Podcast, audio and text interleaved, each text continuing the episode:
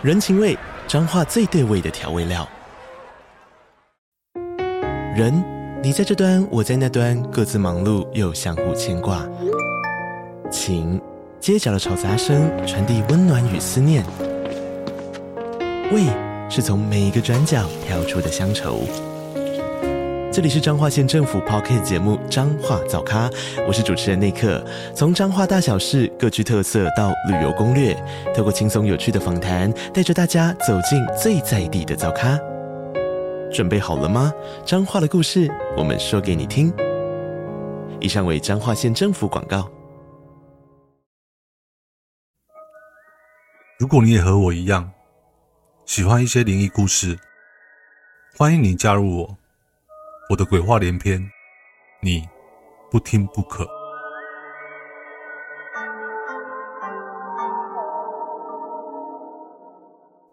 有人说土地公就跟李长伯一样有求必应，所以无论是做生意还是一般家庭，每到了初二十六时，就会拜土地公祈求平安顺利。而拜地基主这件事，不可相信很多人家里逢年过节都会祭拜吧。其实地基主就是缩小版的土地公。如果说土地公是里长的话，地基主就是户长的概念，只是管辖的范围比较小而已。但是土地公跟地基主还是不太一样的。土地公有神格，他管辖的区域也比较大，是神的地位；而地基主的话，只是你这个房子里面的一个守护灵，他是没有神格的。大部分情况下，地基主是平和的。所以一般人根本不知道每天居住的房子里面原来是一直有鬼的，但也有一些地基主是蛮凶的，常常会弄得家里不安宁，更会使得入住的人夜晚睡得不好，甚至更严重的话还会有闹鬼的现象。这一次关于地基主的故事，因为比较多的关系，不可我这次一样会分成上下两集去说。在这边不可以衷心感谢来自于 PTT 的文章。史麦二一六八三零网友提供的故事哦，那么接下来就让 Book 一起进入灵异故事的旅程哦。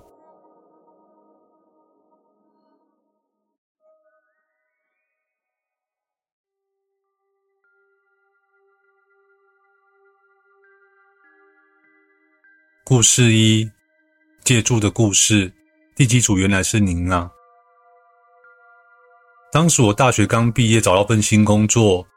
因此需要在新公司附近区域找一间房子住宿，刚好表哥有一层三房一厅的公寓没有在住，后续我便住了进去。还记得我刚搬进去时，本来打算把主卧室拿来当做睡觉的房间，但不知道为什么，当天晚上睡到主卧室不到两个小时，我就觉得怪怪的，总觉得有种身体很沉、呼吸不过来的感觉，反正总觉得有种说不出来的奇怪感。后来我就改睡另外一间小房间。刚搬进去的当天晚上，因为隔天需要早起上班的缘故，我便早早在晚上十点就躺好准备睡觉了。就在我睡到半夜的时候，突然被一阵急促的敲门声吓醒。那阵敲门声敲得很用力，而且很快。我第一个反应是想说，是不是有小偷入侵啊？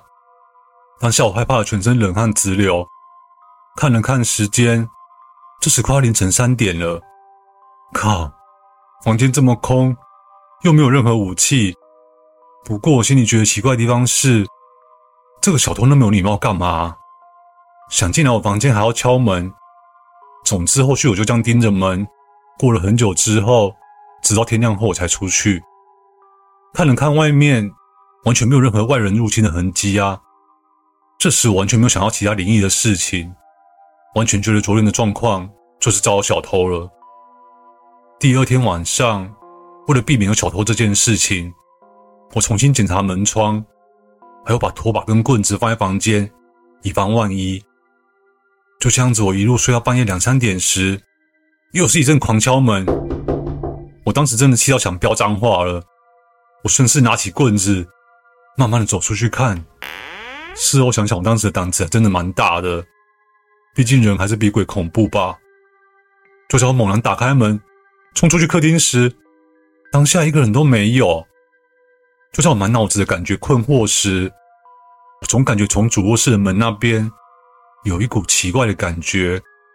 我说不出来是怎么样的感觉，反正我就是不太敢看过去。我总觉得主卧室里面好像有某种存在一样。就像我被敲门敲到第四天时，我鼓起勇气拨通电话给一位我在跑公庙的姑姑，跟她说了这件事情。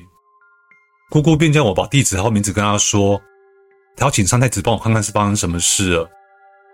接着姑姑晚上就跟我说，我惹到地基主了。我一脸无辜的说：“可是房子又不是我的。”姑姑说：“因为你住在那边啊，啊，他觉得房子是你的，你怎么都没有祭拜他。”我害怕的说：“那怎么办？我又不懂这个，不会真的是要我拜吧？”姑姑说：“没事没事，你假日的时候啊，就去买个鸡腿便当回来，跟他说。”你只是借住，有给钱的，他就不会找你麻烦了啦。说实在的，我不是一个懂得拜拜顺序的人，除非有人带着我拜。所以那天我只在心里面不停的说抱歉，然后开心的吃完鸡腿便当。不过就此之后，就很神奇的，我都没有再听过半夜狂敲门的声音了。后来因为一些原因，便准备要搬离开这间房子。这时，我一个高中同学小军在我搬走后，跟我讲了一件之前他来我这边房子找我的时候发生的一些事情。小军说，当时他来找我时，我们两个那天晚上就一起睡在主卧室。那天小军跟我聊到晚上十一点多，便问我说：“哎，我们两个睡回原来客房就好，好不好？不要睡这边啊。”当时小军的原因是说。我主卧是那种丝绸的被子，他睡不太习惯，所以后续我们两个就回去我原本的房间睡了。隔天他在玩我的笔电，上面有网路线。我在厨房时便听到他问我说：“哎，你刚刚有拔掉网路线吗？”我说：“没有啊，怎么了吗？”小军说：“哦，没没事啊，应该是我搞错了吧。”然后我就没理他了。小军接着说：“他那天晚上总觉得那个主卧室里面好像有人在里面，所以他都不敢睡，才说要换房间。而且小军还说感觉不止一个人在里面。小军说当时因为我一个人住在那边，所以不敢跟我说这件事情。至于前面那个说被拔掉网路线那件事，正常来说网路线基本上就算掉了，也应该掉到桌下。但那天他之所以会这样问我，是因为……他回去房间拿东西回到位置上后，发现那个网路线是被收好卷在大门边了。大门离客厅的大桌子至少还有三公尺远，到底是怎么飞过去的啊？而且还是整条卷好的，真的超莫名其妙的。小军说事后他还因此跑去收金。总之好险，后来我也就搬离那间房子，结束了这次恐怖的借住经历。故事二：调皮的地基主。我是个铁死又不信神鬼论的人。我刚买房子的时候，妈妈和姐姐都一直叫我一定要拜地基主。老实说，我不知道如何拜，也不想拜。结果搬新家后一个礼拜，妈妈打电话来问一下新房子住得如何。妈妈说：“哎，啊，你有没有拜地基主啊？”我回她说。没有啊，我没有拜啊。妈妈则很紧张的说：“叫我一定要拜，还叫我要准备什么东西，以及拜的时候一定要用台语说。”我心里想说：“哇哩嘞，我国语都不太标准了，还叫我用台语说嘞。”但当时的我只想快点结束这个话题，便随口答应我妈说：“我会照着她所说的去做。”但其实我还是没有去拜，也不知道是心理作用还是怎么样。那几天总觉得晚上睡觉的时候总觉得不是那么好睡。后续有一天，同事带着他读国小的孩子来我住的新房子找我聊天。就在我们聊着聊着时，突然同事他儿子小凯说：“阿姨，你儿子把我球拿走不还我啦！”我心里吃惊的想说：“这小孩在说什么啊？老娘我可是单身贵族诶，哪来的小孩啊？”同事跟我对看了一下，便问他儿子说：“怎么会这样说呢？”小凯说：“那个哥哥叫我跟他玩啊，我就跟他一起玩。可是哥哥的球丢得好高哦，而且那个哥哥跳来跳去的，很会跳诶。”我问说：“那个哥哥现在在哪里啊？”小凯说：“他现在哦，他现在跑进去那个房间里面去啦，他不想出来了诶。”接着，小凯伸出手指，指向靠近楼梯板的那个小房间。我缓缓的打开门看一下，没有什么东西和人啊。我便和小凯说：“里面没有什么东西，也没有人呢。”小凯，你是不是看错了？小凯说：“没有啊，那个哥哥他说他怕你骂他，现在都躲在那边啊。”接着，小凯。挑指那个房间的角落，我吞了一下口水，问小凯说：“那个哥哥是长怎么样啊？”小凯说：“那个哥哥个子小小的，很会跳，而且都跳得好高哦，但是都不爱说话，一直跑来跑去的。”接着，同事小声的问我说：“哎，你搬家到现在住的还好吧？”我点点头的说。都还好啊。他接着说：“那么你地基主有拜吗？”我摇摇头，表示没有拜过。同事说：“真的不要不信这些啦，你还是要拜拜比较好啦。”之后，我这位同事便连忙带着孩子离开我家了。接着后面，我趁放假时打电话去问我妈一些拜地基主应该准备的东西，然后买了个矮桌子，上面放了鸡腿饭。金子还有米酒、水果等等祭祀用品，一切都准备齐全后，就在我准备要拜拜时，却发现我竟然忘记买要拜拜用的香。但这时我懒得出去买，我灵机一动想到，哎，姐姐那时从泰国和西藏我带回来给我的卧香和檀香，反正都是香，就随便凑合拜一拜也可以吧。就像后续拜完后，那天晚上我睡觉。睡到半夜半梦半醒时，我隐约中看见一个像小朋友大小的身影，全身黑黑的，用着很生气的表情，快速的从房间门口外面冲进来，跑到我床前面之后，突然跳得好高，然后往我身上压过来。啊！我当下惊吓的尖叫了起来，但还是被他压得喘不过气来，久久无法动弹。我用尽所有力气努力把他推开。在推开那个小朋友的同时，我听到了一句话：“你真是没有礼貌。”我吓得赶快起来开灯，胸部的部位隐约像是被重物压过般的隐隐作痛。隔天我打电话给我妈，跟她说我昨晚遇到的事情。妈妈说：“啊，你地基组有没有拜啊？”我说：“有啊，我该做的事跟该说的话，我都有去做啊。”妈妈问说：“啊，你跟地基组说哪些内容啊？”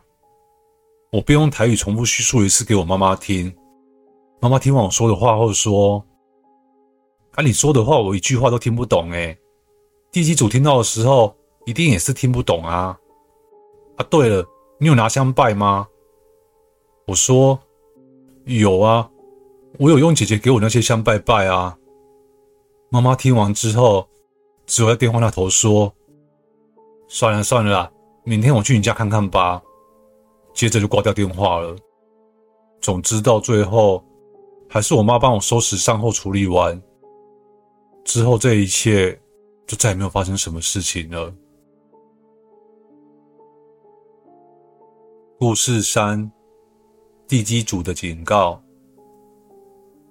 这是我过去上班时的一个经验。话说。那是一间我们新搬过去的办公室，整栋大楼也是新盖的。我们住的店面是长形，里面有个楼中楼，大约十多平。二楼则是被拿来当做开会用的会议室。由于是楼中楼的关系，所以二楼那一层基本上窗户都比较小，只有前后两边的窗户采光，所以在那层里面暗暗的，还挺凉爽的。新办公室在我们搬过去之后整理了一下，后续便开始营业了。由于我个人有午休的习惯，本来都是直接在办公桌上趴着睡，但由于在柜台的关系，主管要我午休的时候，不到楼上的会议室休息。刚开始前几天还没有什么感觉，只是觉得睡觉时有点凉凉的感觉，偶尔会在睡到一半的时候冷醒。不过我对此不以为意。在说接下来这个故事时，我先在这边说明一下办公室的格局。这间办公室总共有楼上跟楼下两间厕所，所以只要楼下那间有人在使用，另外一个人自然就会跑来二楼厕所使用。然后二楼的会议桌椅是采面对楼梯跟厕所的方向。就在某一天我睡到一半的时候，我在朦胧间听到楼梯有脚步声上来。我想说应该是同事上来上厕所吧。半梦半醒间，我听到脚步声，一步一步的踩上来。我想说是有人上来上厕所，于是头也没有抬就继续睡。不过我醒来后才慢慢想起来，刚刚那阵脚步声从上了楼梯之后，好像就没有进厕所的动作哎，而且那个脚步声好像就停在我的桌子前面。后来在聊天间，不经意的顺口问了一下同事们说：“刚刚中午的时候有人上楼吗？”同事们说：“没有啊，怎么了吗？”我连忙说：“哦，那应该是我的错觉而已吧，没事没事啊。我想，也许真的是我自己的错觉吧，因为办公室里面总共才四个人，只有我一个男生。如果真的有什么奇怪的事情，说出来的话，反而会造成其他女生的恐慌吧。我想说，就再观察一下好了。对于鬼神之说，由于家里的宗教关系，所以基本上都有个概念跟认知。于是我想，自己没有做什么亏心事，基本上也不会怕什么鬼敲门。当然，如果可以的话，我也是不太想遇到有的没有的。于是，每天的中午我还是照常上楼休息。结果在上次那诡异脚步声后的两天，在我趴着午休时，在睡梦中，突然我又感觉到很冷的那个意识间，我又仿佛听到那个脚步声，慢慢的走到我背后，并且像是有个人在看着我睡午觉一样。即使我当下没有睁开眼睛，也能感觉到身后那个他，似乎是一个六七十多岁的老人家，正没有什么情绪的看着我睡觉。就像一直持续这样的状态，直到我再度睡着。就这样后面的几天，每每我在午休时，总会不断的感受到那个他，在我睡觉时出现，但往往醒来睁开眼后，却没有看到任何东西。也因此，我就这样一直对这件事不以为意。直到有一天，同样在我午休到一半时，妈的，是谁啊？当下一个极度用力的巴掌。直接拍在了我趴的桌面的左边，狠狠的把我从睡梦中吓醒。那个拍桌声真的很大声，真的超大声的。我心里想说，同事这个玩笑开太大了吧？就在我想爬起来开骂的同时，哇嘞！我被压住起不来了，全身动弹不得，而且还有个很强烈的感觉，我感觉到此时那位阿伯正站在我左前方，怒视着我。我当时下一次想要发出声音呼叫同事，但是却一直叫不出来，就这样挣扎了好几分钟之后，无论怎么用力都不能动，也无法反抗。渐渐的，我就索性放弃，然后慢慢睡着了。后来我醒来之后，我想到刚刚恐怖的感觉，实在是太猛烈、太真实了。我一下楼之后，就马上跟主管讨论刚刚发生的事情。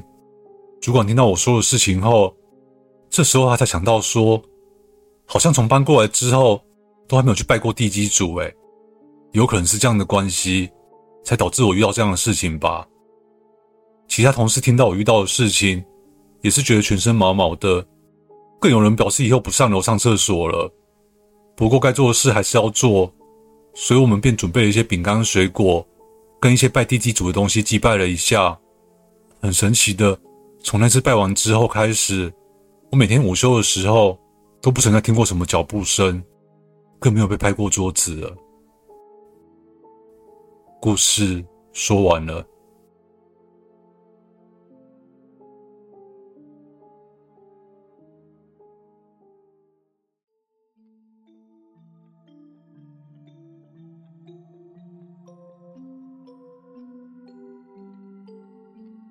其实每个人家里都有一位地基主，据说他是阎罗王派任于阳世间守护房屋的兵将，主要任务是保护居住在房子里面的人都能平安顺利。只要这房子在，不管格局做了什么改变，或者是换了多少屋主，他依然坚守岗位，守护这栋或这层房子。地基主通常个子不高，就位于家中的某个地方，并不会离开房子。一般人通常看不到，但其实我们不必感觉到恐怖，因为毕竟他是来守护这个家的，并不会特别害人就是了。至于拜地基主的次数，不狗查了蛮多说法的。有的说法是认为拜地基主一年一次即可，当然也有听过某些地方民俗，并没有特别硬性规定一年必须要拜三次或四次。说法观点其实蛮多元的。其实不可，我比较认为是说。主要还是要看你习惯于哪种方式，但重点就是你的态度一定要够诚意。如果要拜地基主，就要持之以恒，不要拜个两三次之后就嫌麻烦就放弃了，然后哪天觉得不顺又恢复拜拜，这样对地基主而言可是会大大不敬哦。